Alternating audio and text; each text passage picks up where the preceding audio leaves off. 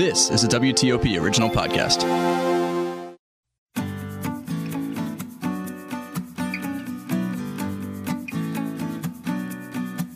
Welcome to this episode of The Vine Guy.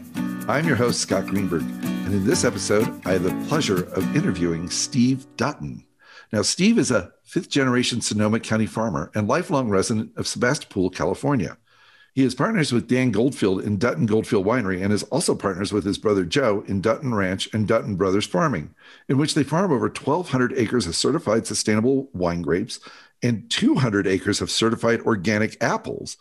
Well, how about them apples? All within the Russian River Valley appellation.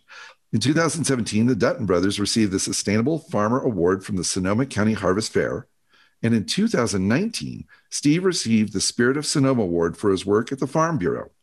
There has never been a single moment in Steve's life when he was not 100% sure that he would always be involved in farming and agriculture. He's actively involved in the agricultural community, contributing to many local associations and boards. He is past president and past board member of the Russian River Valley Wine Growers, a past president and past board member of the Sonoma County Harvest Fair, a past board member of the Sonoma County Farm Trails, a director and past president of the Sonoma County Farm Bureau, president and a director of the Russian River Wine Growers Foundation, and director of the Exchange Bank in Santa Rosa. He's also a member of the Santa Rosa Junior College Viticultural Advisory Committee. Steve is definitely a busy dude. Steve resides in Western Santa Rosa with his lovely fiancee, Karissa Kruse. He is also lucky enough to have his children, Jake and Jordan, following in his footsteps as the sixth generation of Duttons to farm in Sonoma County. Both work full time at Dutton Ranch for him and his brother Joe, and Steve could not be more proud. Steve, welcome to the podcast. It is great to see you. Thank you, Scott. I appreciate you having me on. This is great. Well, I appreciate really you taking time out of your very busy schedule. And this has just been a remarkable year. We're going to talk a little bit about 2020 in a moment.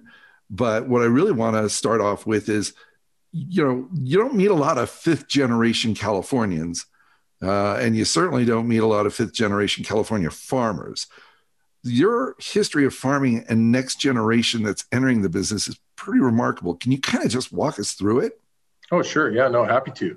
So, right, so the so the Duttons um, originally uh, came from Ohio in uh, the mid 1800s to California, right? So and, and they were coming for gold, but you know uh, I farm now, so obviously we didn't find any gold. So they ended up uh, landing out in Tomales, which is in Marin County, small town out by the coast. Yeah. And uh, there was two Duttons, uh, two brothers lived out there. One was the postmaster for Tomales, the other was um, was the blacksmith.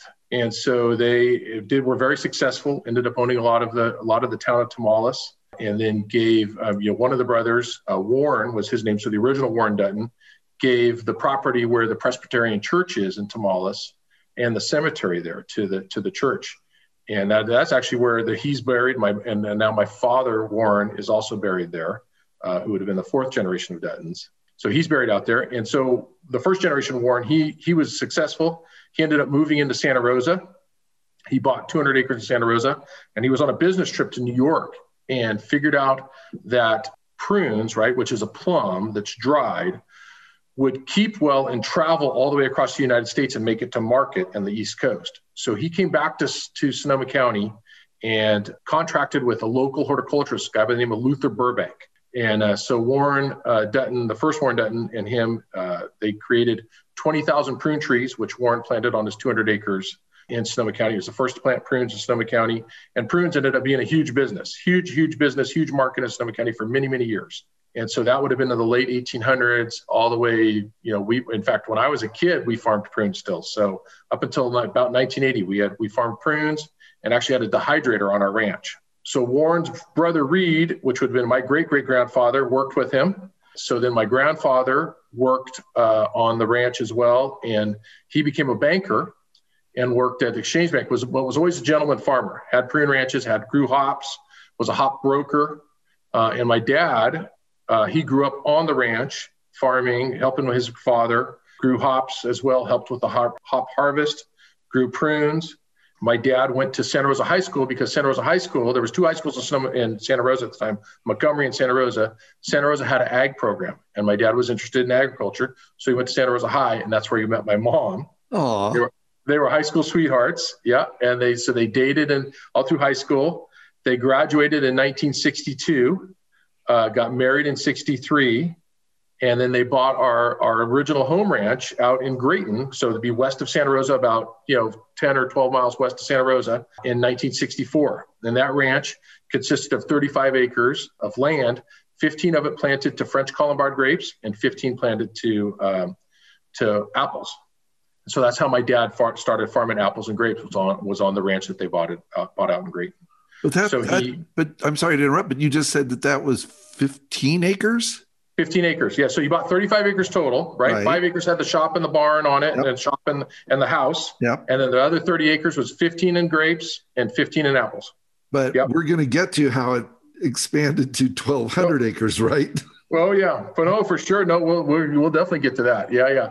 So my dad started farming and, and he was, he was, so he owned his own property there and was farming. And so he started contracting with other, with other landowners to farm their apples and this is through the 60s. So he grew a lot of apples in the 60s and into the 70s. And then, but still farmed prunes in Santa Rosa area and Fulton area, which is just north of Santa Rosa towards Healdsburg.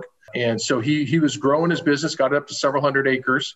Or so my brother and I, right? I came along in '67. My brother came along in '69 we were we were grew up on the ranch with with working with our dad. I mean, I, right from the instant I could knew what a tractor was. You can imagine I was out on the tractor and wanted to be riding with him. When the instant I could drive a tractor, I was driving the tractor. Uh, and so my brother was the same way. We grew up just on the ranch, helping him and farming. And for us, it wasn't really work; it was playing. We were out. We were having a. We were. It was the greatest thing ever playing it with him. So over time, he he grew the business up to about yeah five or six hundred acres. I went. I tried to go to college for a little bit. I went to UC Davis for a couple years and didn't love school, came back and started farming in 87 full time. My brother mm-hmm. graduated from high school in 87 and we both started farming full time. And it wasn't long before my dad realized. He says, "Hey, we're I'm I don't just have one family to feed. I'm going to end up I'm going to have three families to feed out of this, right? Myself and my two kid, my two boys. So we really started expanding the business back then. And and and he had the two of the most dedicated employees that worked the cheapest for him, right? If he fed us and and, and, and paid us a little bit, we we worked our butts off for him. So uh, so that's what we did. And and he often told other people he would he would they were when he was asked right when he was still alive he'd be asked he's like God how Warren how did you get your two boys to work so hard for you and do so much for you and he says says I don't he says I don't know he says they they just love farming and he says if I would have known my kids would have been would have been so into this I would have had more kids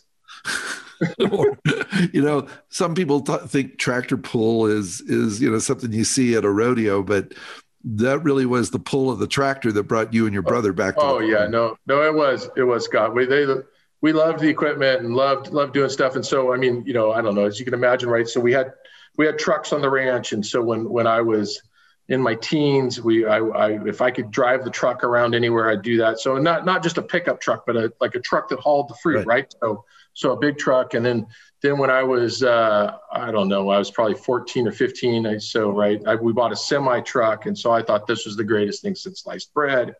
And so I would be in that truck whenever I could. And so when I was 16, I started driving. I, I though actually, excuse me, actually, when I was 15, you're going to love this. So my dad hired in California when you were 15, if you had your learner's permit to drive yep. and someone that was 18 rode with you, you were legal. So my dad hired an 18 year old girl for minimum wage at the time, which was $3.35, I think, an hour, to ride with me. And I hauled all the fruit for the whole summer between my sophomore and junior year. I hauled all the all the apples, all the grapes, all summer long. So As that was my job. Old. As a 15 year old. But I could, I mean, right, but I grew up driving the truck, so I could drive the truck as well as a 30 year old. And I would, it was, I was into it. I knew what I was doing. So anyway, and I rode with my dad forever, so I knew exactly what was going on. So then over time, right, so we just kept growing the business, put, taking on more acreage. And in the 80s, the apples took a big downturn. Uh, they became a worldwide commodity. And so we then started, uh, we started really actively taking out apple orchards and putting in grapes because that was, you know, it would be, it's the death of the, of any farmer that stays committed to one crop, even if it's losing money, right? So we, we had to, right. had to uh, diversify more than we had been. And so we took out apple acreage. that was losing money and put in grapes and then and then farmed more and more grapes and and so that's how we started farming grapes and just have kept building the business all the way up to where Joe and I have we have 1,200 acres of grapes now, so uh, and 200 acres of apples. So we we own about 800 acres of that in Sonoma County, and then we lease another 300 and act and manage for you know an absentee owner uh, the other 300. Wow.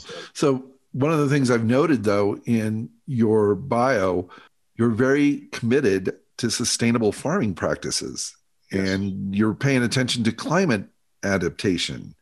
Yes. Can you talk a little bit about your passion for sustainable farming? Right. The Duttons, I believe, my father, he was a sustainable farming farmer before the sustainable was actually a word, right? It was before before you used it in connection with farming.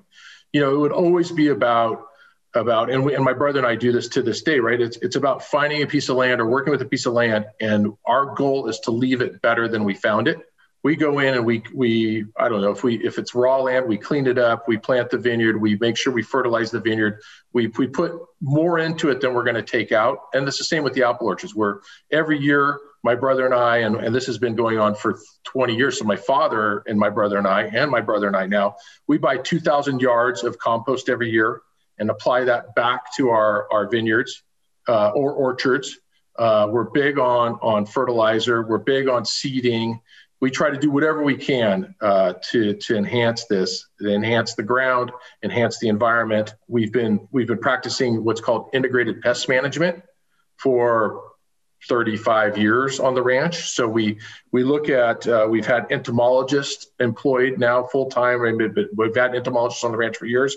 Have one full employed full time. She her job is to go out and look at every vineyard, look at bugs, look at mildew pressure, look at disease pressure, and then we apply pesticides or any kind of of you know control measure based off of what she's seeing. So we don't just do things for the fun of it or for the heck of it because that's what we did last year. Every year's a new year. You know, we're looking constantly at what the pressure is and applying for that. So so we were we were super we we we were also right. So not only are we surrounded by sustainable certified sustainable farmers, but we're also fish friendly farmers because that's another big deal too, right? We have we have streams that are ranches. The the runoff runs into to coho salmon streams, which coho salmon's an endangered species. So we're constantly looking at you know how do we prevent erosion or sediment from getting in the creeks. We own lots of creek side, lots of streams that, that are that are in our fields. We own own those or lots of on our property. So we were really excited when actually when Sonoma County wine growers started their you know sustainability effort, and we I mean we were, we joined right into that immediately. So as soon as we could. But so just a, a quick point of clarification, I want to make sure that our listeners understand that when we talk about organic farming or sustainable farming, and we're we're talking about the use of pesticides or fertilizers, we're talking about you know stuff that's like very you know not super harmful, not you know impactful on the environment. Right. Yes. When we mention the word pesticide, people, you know, the hair on the back of their neck stands up a little bit. So I understand that. Right. You want to so, make sure that you know we're talking about things that are very gentle in the environment and, and yeah. maybe even a little bit more natural than most most people would think about. Thank you for clarifying that for for me because we do absolutely we use as soft of the materials we, as we possibly can right. but it's also right when we're looking at sustainability it's about okay what what material or what what what are we going to use to control our the disease pressure that we need and it's going to give us you know the the longest period of time pest free or it's going to do the best job for the money or for the environment or we look at all those things combined before we make a decision about what to use. And that's also why we hire an entomologist right? So there's also an economic threshold. So if you go out and you see let's say there's a there's a bug that, that attacks grapevines called a leaf hopper. If you see you know one leaf hopper per vine well that's not a, that's not going to cause you any damage. If you see 50 now you have a different issue right. right. So that then that's when we then determine okay we need to control this in some way. Nature's not controlling this itself so we have an issue. So that's how we look at everything. We, we're we are we're constantly monitoring these things before we make any decision about what we put out in the field or in the environment. Well thank you for clarifying that. I, I really appreciate it.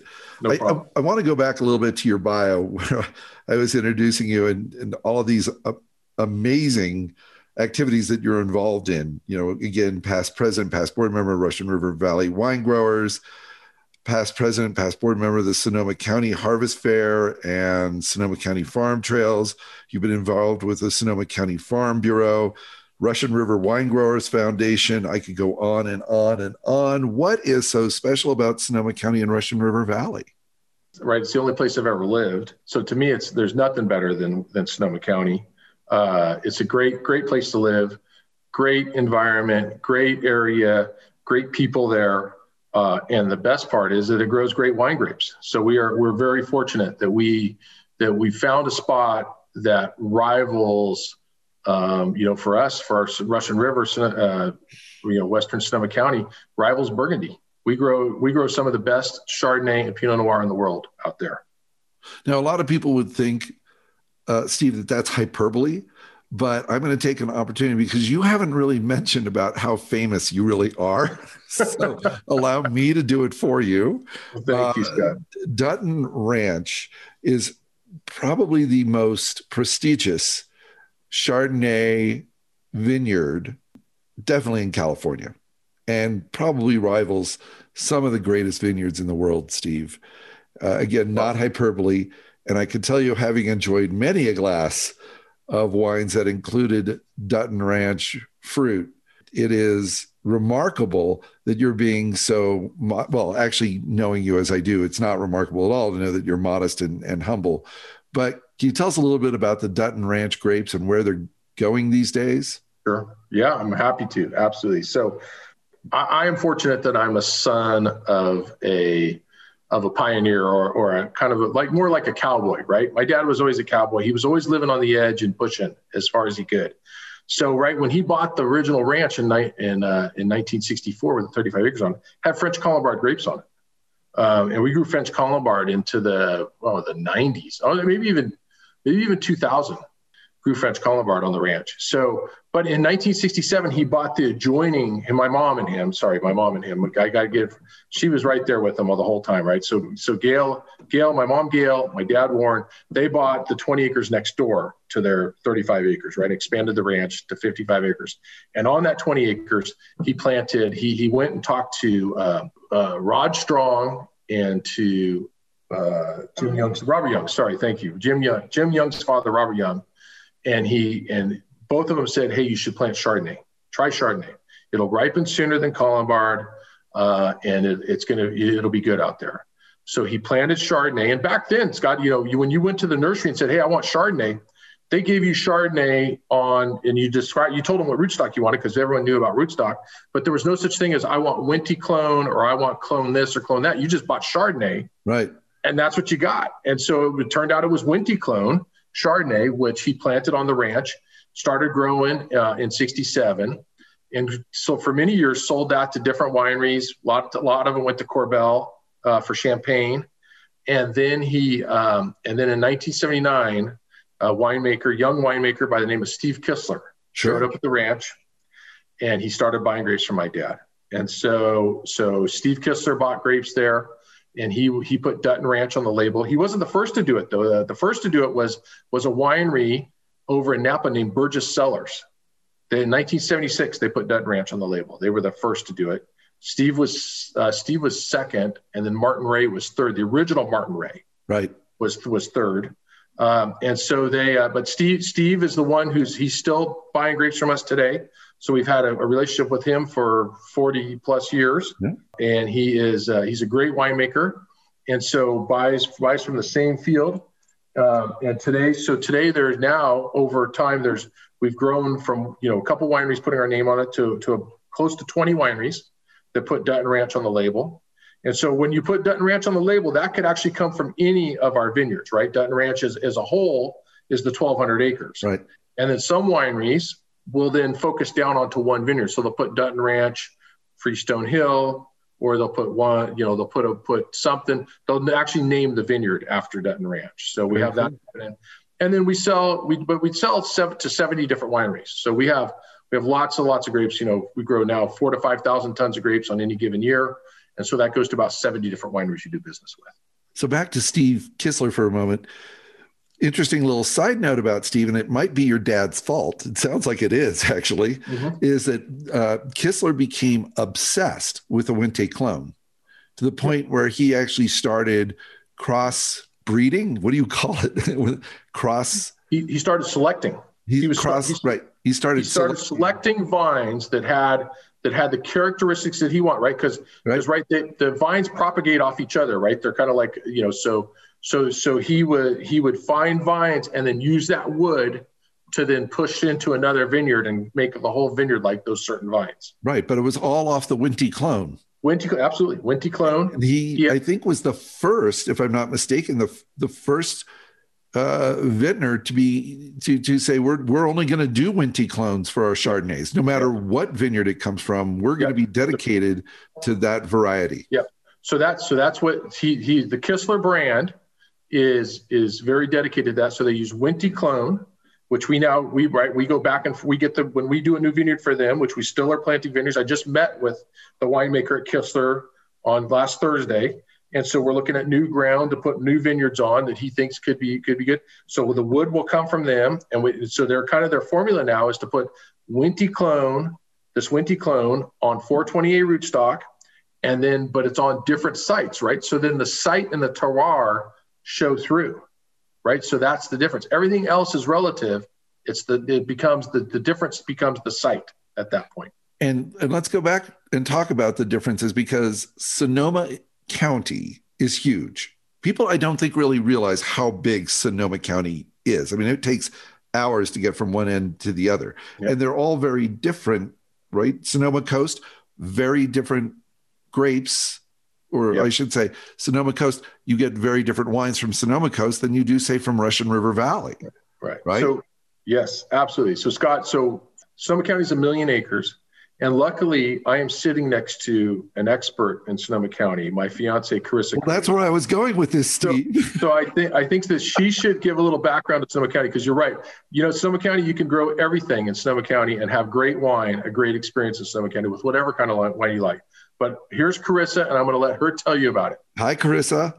Hi, Scott. Nice to nice to hear you and and see you. So, yeah, I mean, Steve's been talking a lot about Sonoma County, and I think it it truly is a blessed place. And as you mentioned, big county. You said it, a million acres. So we always we joke. So out in where you normally hang out on the East Coast, right? We're larger than the state of Rhode Island, which I think sort of wow. blows people's minds when yeah. they think about sort of size of places. But within Sonoma County, among those million acres, what's what makes the the grape growing super special is that we only have six percent planted to grapes. So we've really found these choice spots of sixty thousand acres out of the million to put those grapevines. And you know, we we ended up um, to date, as of right now, we have about 18 different American viticultural areas, which I'm sure your sure your fans know. But right, to be an AVA you know the it's sort of a hypothetical boundary right? It's not it's not a, a, formal geographic boundary but it's a boundary defined by climate or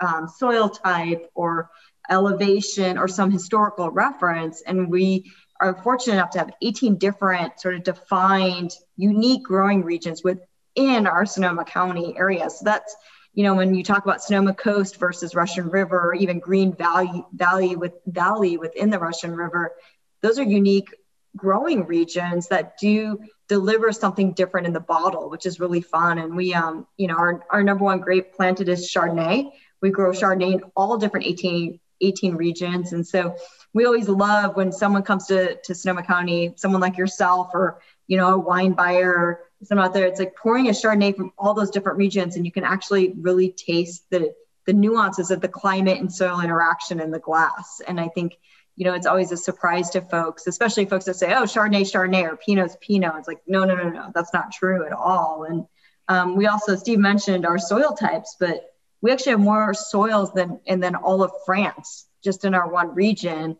which is why you have a mini Burgundy in the Russian River and a mini Bordeaux up in our Alexander Valley region. And we can grow amazing Rhone varietals like Roussanne and Grenache and Viognier, albeit a little smaller. Um, but we end up growing, I mean, I think the fun part of Sonoma County is with so much diversity. So we have, you know, a number over 66 different grape varieties that are grown for different um, commercial wines that folks out in the in the world can experience. And so, I mean, we we love it. We are more coastline than any other wine region in California, and it's that influence of the ocean and fog that sort of, especially in Green Valley and Russian River Valley, that gets such an influence on the grapes. So I know I could keep going and going because you know I love it, but I'm also drinking Kistler Dutton Ranch Chardonnay right now. So what's not to love, right? so I get to talk about Sonoma County, drink Kistler Chardonnay. It's a great afternoon. So, Steve, when you said that you had an expert uh, right at your shoulder, you didn't say she was an enthusiastic expert. I did, I did not, but that, think, that was in my life. That's a given. She's enthusiastic about, about everything, Scott.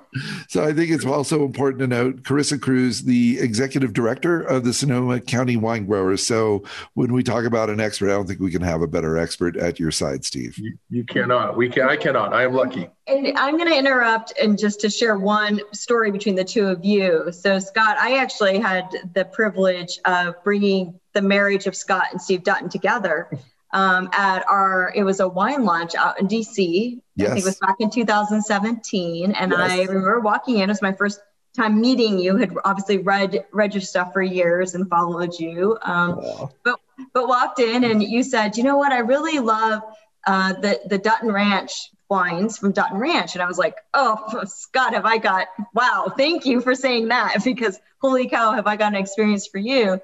I'm going to introduce you to Steve Dutton, who's coming in right behind me. And the irony of all of this is we hadn't started dating yet. So you were you were in the mix of pre Steve Karissa. So there you go. I know. And maybe, maybe, you might have been able to sit back and be like, hey, there's some flirtation going on, which was probably happening. We'll confess now. You said, hey, I want to meet Steve. And I was like, great. So we actually, you guys sat next to each other over lunch, which yep. was sort of a fun to see both of you be excited about the introduction and the chance to have lunch together and sort of, as we say, break bread and share wine.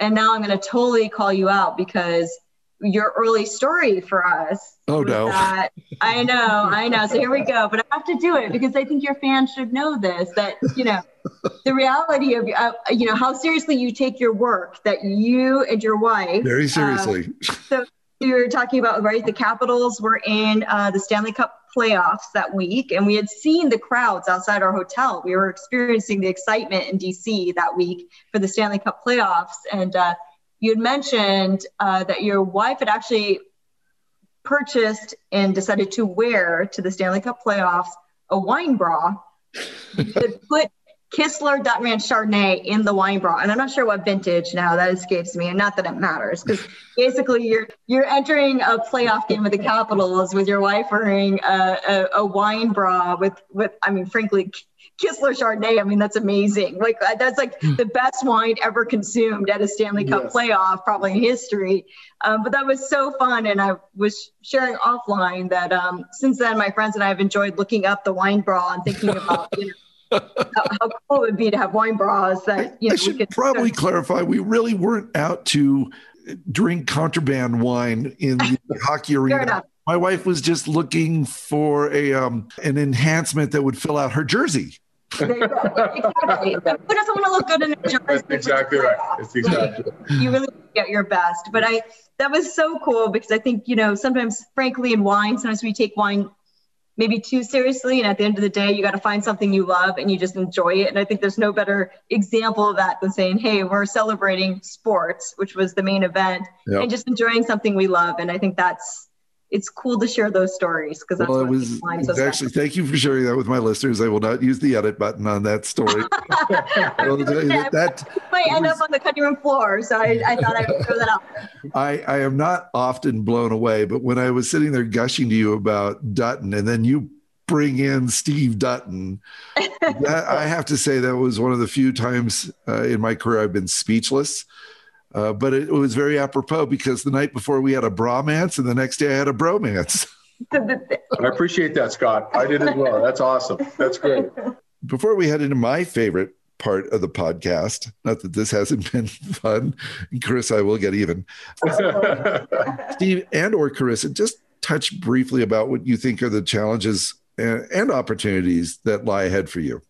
So we're coming off of the biggest challenge of my career here would would be two, two would be a double whammy for 2020, right? Obviously, COVID uh, and the, the issues we've dealt with and a lack of market and the sales slump that we've seen from restaurants, which are one of, you know, for Sonoma County, that's that's a big outlet for Sonoma County wine. That has us concerned and has been a concern. And actually, what I'm really concerned for is not only us, but our restaurant partners, right? I mean, the, I, I, you know, I hope these guys can survive the winter, uh, and they're there in 2021. It's it's huge issue. Uh, I feel bad for them and and um, and want them to be there. I mean, we we go to some great restaurants, and Chris and I we frequent a lot of really really high nice restaurants and love going out to nice dinners.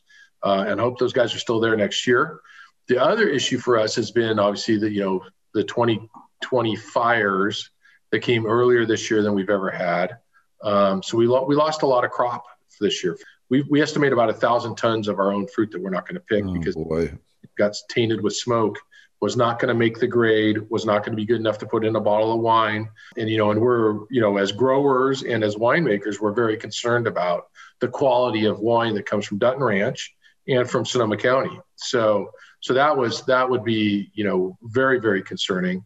So you know going forward uh, would be you know hopefully to see a recovery from covid and, and an earnest recovery and a the steep v going back up that would be important to all of us. And then, you know, no fires for the near future here would be a big thing too. So that uh, we need to get a control of that. We need to get some forest management back. That's a big. Those are big things. The other thing we see is is just there. We have real labor issues for farming, right? And and not just in grapes, but all farming in California, right? There's you know, with, without farm labor, nothing ends up in the grocery store on your table uh, in a bottle of wine, in a glass of milk. You know, it all takes farm labor to do that, and and so that's that is an issue. And so we are working hard to make sure that we have labor uh, at Dutton Ranch for for that. We're we're you know we've been 13 years now doing the H2A program, which is a way to bring guys here legally from Mexico. Yep. Um, and we're going to be we're already signing up for our 14th year to do that next year. We're in the process just completing a new 37 man farm worker dormitory housing building that we're building.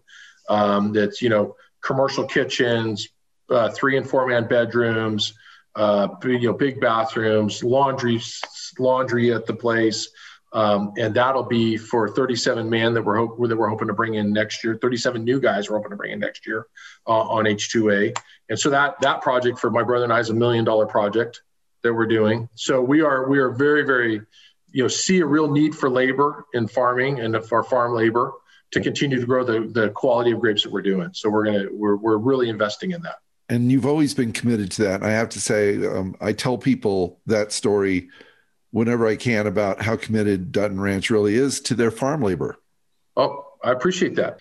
We, we are very much so, and, and and so right. Uh, we, you and I were talking about it offline before this started, but you know we have employees that have worked for us for 51 years. Uh, two employees. It started with my family back when my brother was born. He's 51 years old. Started when he was born, and uh, and so one of those guys' sons works on the ranch. He's second generation, first generation, uh, you know, Mexican American, first gener, second generation to work on a ranch. We just add, well, since I've been invited in, I think uh, to the conversation, I would just add, I think one thing we've learned a lot about is how great our farmers and ranchers are at land management. And that's not just true in Sonoma County, but across California. And when we've been up against obstacles like wildfires, um, flooding, whatever happens, we, we hear about this. Um, it's, you know, you hear about vineyards being fire breaks. You hear about vineyards and the way that we control fires in the future is better land management. And it's removing the fuels, you know, from our lands that, you know, move the fires. And our farmers are really at the forefront of doing that. And I think you're seeing across California folks looking to what our farmers and ranchers do, not just in Sonoma County, but across the state as examples and case studies about what we all need to do in the state to sort of be part of the future of successful farming and living in California. And I think that's a huge thing. And then on the fun side, if there's any benefit out of COVID 19, which I mean, there's not a lot to say positive about COVID 19, um, but is that so many people have figured out that they want to grow something in their backyard. And I think for our farmers who maybe didn't always have that connection to folks around the world, frankly, because they're growing things and dealing with Mother Nature and soils. Now there's a lot of folks doing that in their backyard and realizing how important it is to understand the cycle of how to grow food and and wine grapes of being an extension of that. And I think that's a really fun thing for people to really understand sort of that the the farm to table, the vine to bottle movement and be a part of that firsthand. And I think we'll benefit from that as a wine region. We'll benefit from that as a community. And I think you know, learning how to be a farmer, everyone being a backyard farmer is a good thing, or it's kind of a little bit back to our roots. You know, and doing virtual things has brought folks together in a way. You know, we talk about sharing a bottle of wine, how much fun that is. And we've gotten to do that a number of times with you, Scott. And we miss doing that in person, but thankfully, Zoom and other things allow us to do that virtually and have this shared experience. And I think that's at the end of the day what wine is all about. And we get to share some fun wines with you today. I know that Steve wants to talk about, and uh, and I think that's um, part of and all of this part of community. And wine shares a special place in community. Well, Karissa, that's a great segue to my favorite part of the podcast. What's in your glass? Oh. So we, uh, so Chris and I are drinking. Um, well, we couldn't. We couldn't. We. This is a tribute to your wife, Scott. Yeah. So our first wine's a tribute to your wife. Although there's no wine bra on this end, just for the record, it is fresh from a bottle of wine. we're we're drinking the uh, the Kiss 2014 Kistler Dutton Ranch Chardonnay. Uh, Out of a C cup, I see. Yep. Yeah. Yeah. Yeah. Yeah. Yeah. Yeah. And then we're also drinking the, uh, you know, so so the winery that I own with my partner Dan Goldfield, we're drinking the Dutton Goldfield Dutton Ranch Freestone Hill Pinot Noir from 2014 as well. Right. So, so 2014 ranch. Well, so take us through the first one. Take us through the 14 Kistler Dutton Ranch Chardonnay. And I just want to say before he starts, the 14, so we chose two 14 wines. And I think the moral of the story is, and we've learned this maybe, well, we learned this a number of times over in, in the last few years, but drink your cellar, right? We think wine, there will be more wine made every vintage. So we went and we pulled a couple back vintages, 2014, both the Chardonnay and Pinot. Not only is it fun to try, a, a, you know, a little age on the wines, but also like, you know what, we shouldn't, you shouldn't be waiting for life to happen. We should be living life. And I think that's sort of an ode to pulling a couple of uh, vintage, more vintage corks and uh, enjoying that. And we've had that experience firsthand. And I think that's just a, a good lesson to live by. You have inspired me to do that tonight. All right. Well, we look forward to hearing what's right. going to be in your glass later. So, right. So, Chris, I wouldn't say this, but right in, in t- the 2017 Tubbs fires, she lost her home. Sunday night to Monday, right, she lost her home. And on the Tuesday before, we drank a 1990 Veuve Clicquot Grande Dame oh. uh, champagne. Oh, yeah. No, and I had it in my cellar for years. I never really drank champagne until I met Karissa. I love bubbles. Shame on you. So so we so I brought it out. It was in the box. It was kind of like the box was a little, you know how how they get a little moldy from the from the cellar. I brought it out, showed it to her. I said, "Do you think this will be any good?" And she's like, "Oh yeah, we got to drink this." So we it was the it was the Tuesday night. It was after harvest. My like the day I finished harvest uh, in 2017. Drank the champagne. It was fantastic. Yep. And then right, so we saved the bottle, saved the cork, saved the ca- the the cage save the box, and the next Monday it all burns up. So could you imagine if we hadn't drank the wine and the whole thing burned up? That would have been what a shame, right? Right. So, absolutely. So that so that taught us uh, from that moment on, drink the good wine. Don't save it. Drink the good wine. Just drink it. Drink it. We'll make more. Well, that's Monday, Tuesday, Wednesday, whatever. Yeah, drink it. I mean, right? Happy to keep making more wines. absolutely. By chance, did my children call you before this podcast? no. They're telling you to open the good wine tonight. Share, share with them, Scott. We need we need your children to drink good wine because they, they got to be our future oh, customer. Trust me, they do. Karissa, they drink good wine every night. Don't worry about them. Good. I like it. I love. We love it. Absolutely, and we love it. They got to drink the good wine. So the Kistler Pinot uh, Chardonnay, sorry, the Kistler Chardonnay, it is a beautiful glass of wine uh, for six years old. Robert Parker at the time scored it a 96. Uh, you know, I, am a terrible wine. I, I just know what I like and what I drink, and I drink. You know, I, I like I like good wine. So, but I can't tell you.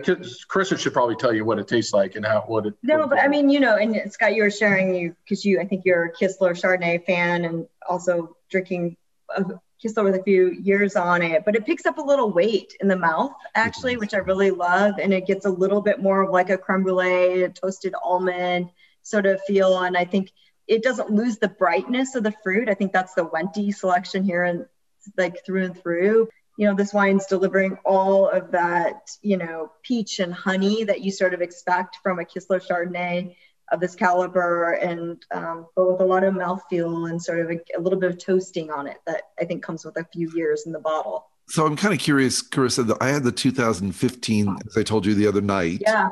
And the first thing that just kind of blew me away, well, two things actually, well, three things actually. The first was this just this amazing flintiness that this this minerality that just exploded out of the, the glass. The second thing that kind of struck me was I've had that wine several times over the years and was the evolution from green apple to gala apple. Oh, there you go. Me, right. So oh, speaking to our apple yeah, program. Yeah, yeah, that's oh, good. Right. Like we could talk about apples. Yeah. And yeah. and and so that the early on Kistlers had sort of the, the very you know Granny Smith green apple flavor, and now seems to have evolved into peach and a and maybe even a kind of more of a ripe Honeycrisp yeah. apple, which I think yeah. is is very cool. And then the third thing that I, I love about that wine is the judicious use of oak in it. While there is a lot of oak in that wine, because but the fruit can take it.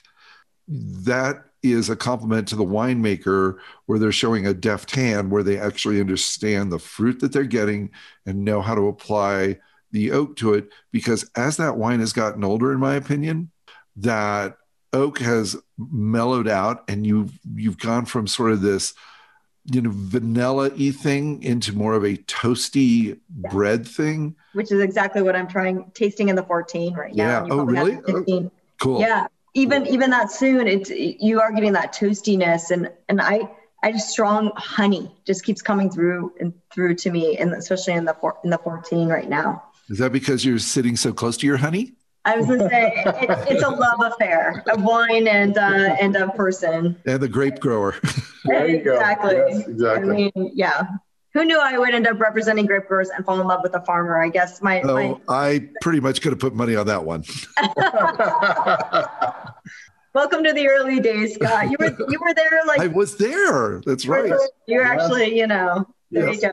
Maybe in the next podcast I'll talk about how you two were outed. But in the interest of time, let's talk about 2014. Small town Sonoma County story. let's talk about the 2014 Dutton Goldfield Dutton Ranch Freestone Hill Vineyard Pinot Noir.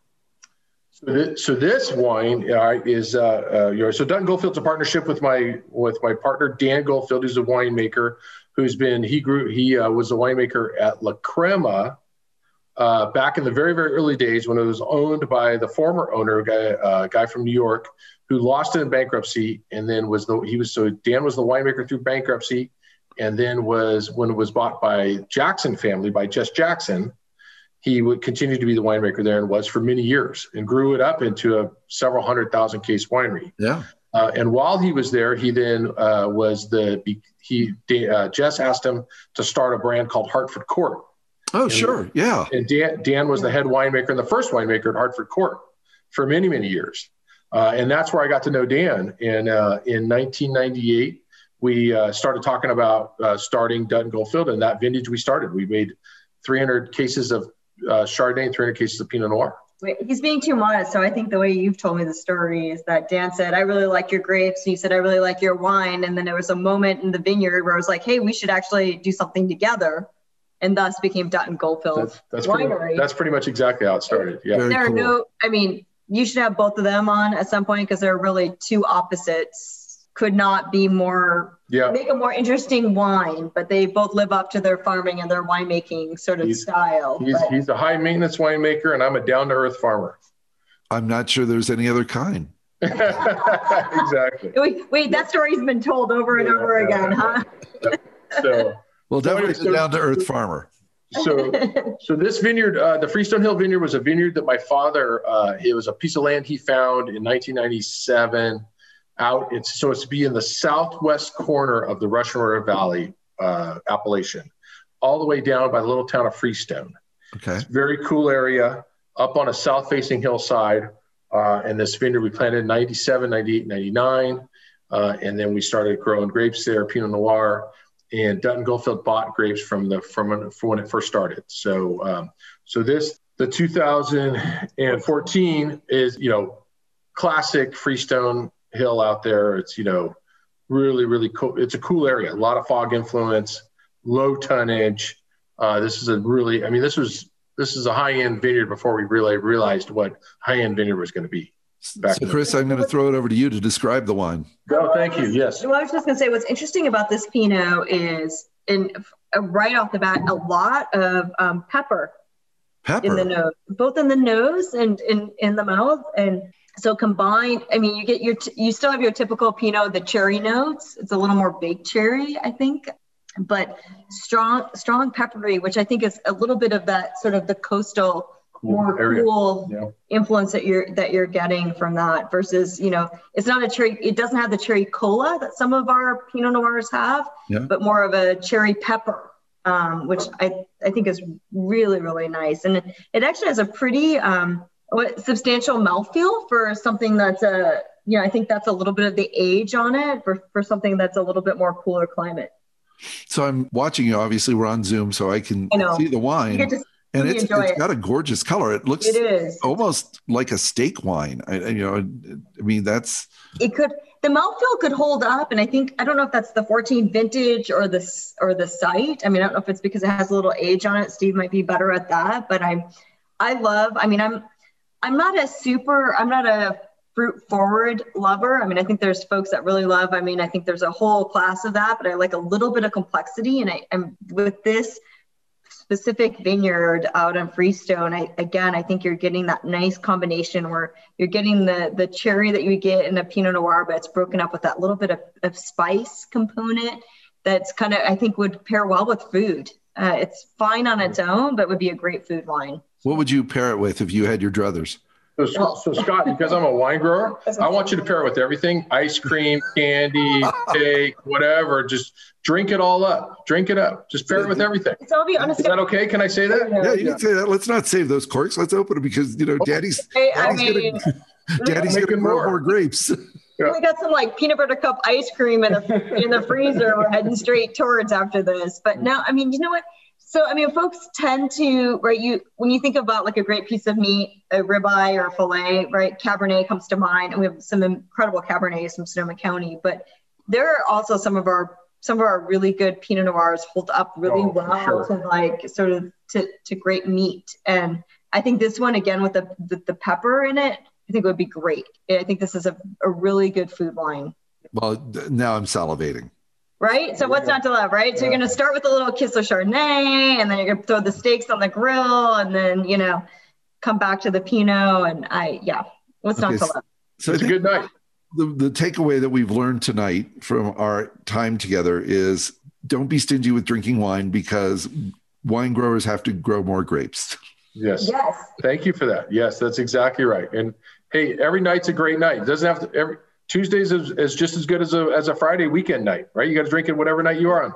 Amen. And, and you know, and honestly, Scott, not to be philosophical right now, but I mean, it's been a heck of a year for most folks. And I think Yeah. we're all looking for a, a little pleasure, right? What can give you pleasure right now? What's something you can enjoy? And I think we're all with the family we live with, which is a part of our pod. I guess that's, I never knew Yep. we'd say pod so much. I have a pod.